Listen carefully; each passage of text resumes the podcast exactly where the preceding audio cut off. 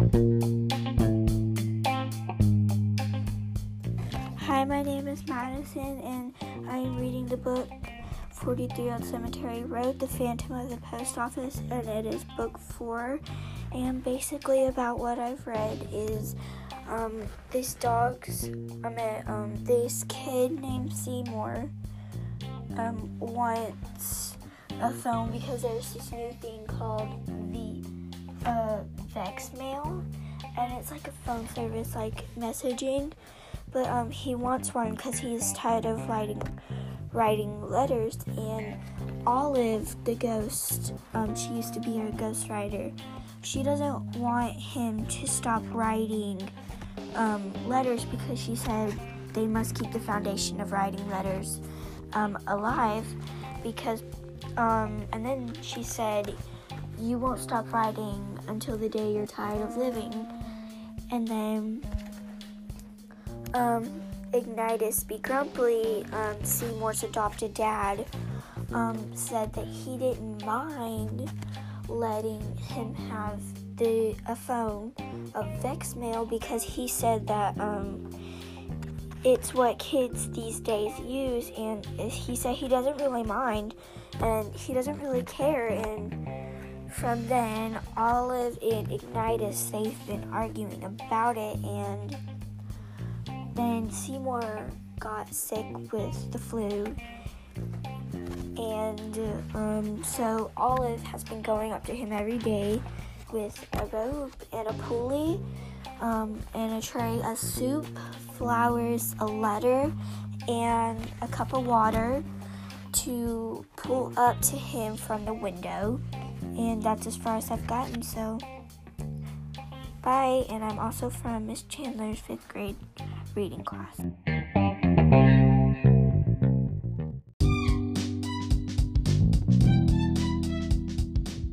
Hi, my name is Addison Martin. I am reading The Mysterious Benedict Society. I really love this book, but I'm only halfway done with it. Um, I really do like how it tells all the details and how people look and what they wear. That is probably the important part. But also, I like how Mr. Curtain set out all the traps. Um, and I am glad Kate saved Constance and Reynie. I meant Sticky. Um, but I wouldn't know why they would set traps because if they're abandoned mine shafts. But if they were, then they might be something that they're hiding from all the kids.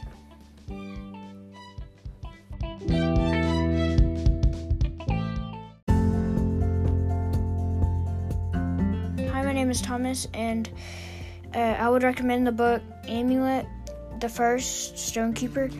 Uh, it's a really good book. It tells her life story, and in the beginning, it's a little sad, and I would recommend it because she goes through an adventure and she teaches a lot of people like not to be selfish and like to respect what you have and not just to disrespect it and she teaches you that you should be grateful that the things that happen to you aren't always that bad. Like if you get punished at home that that's not a bad thing. And if you lose someone that you can work on through that. And she teaches you that you should like not like I guess sort of disrespect what you have. You should go on adventures finding someone that you never knew what happened to and nobody else knows. She goes and try she goes and tries to find her mom because her mom gets eaten by this monster and she goes on a quest to save her. And this elf dude just keeps on following her and following her. Which you should I would recommend the book to people that like to read about elves and um, pretty much anything really. It's pretty much it's an adventure book. Um, her, um, and there's a whole series to it. I've read both the book. I've read uh, one and eight, and I can do.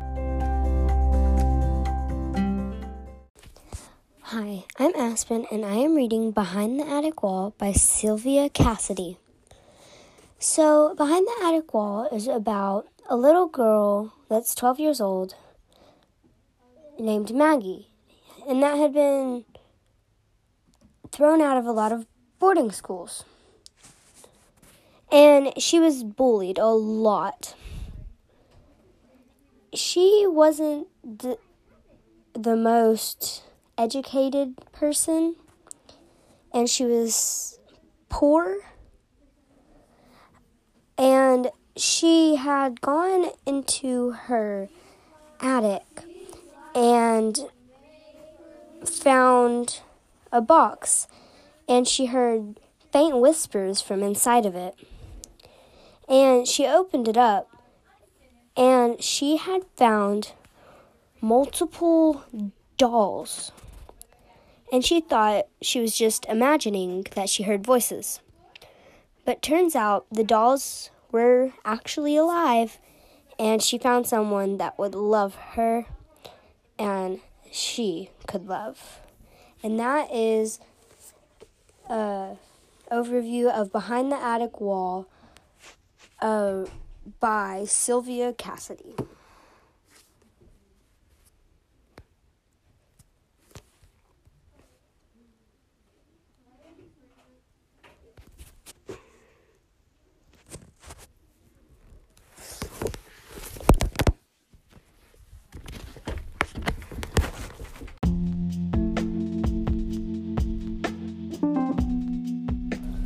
Hello, this is Jessica Chandler from Meridian Elementary, fifth grade reading teacher.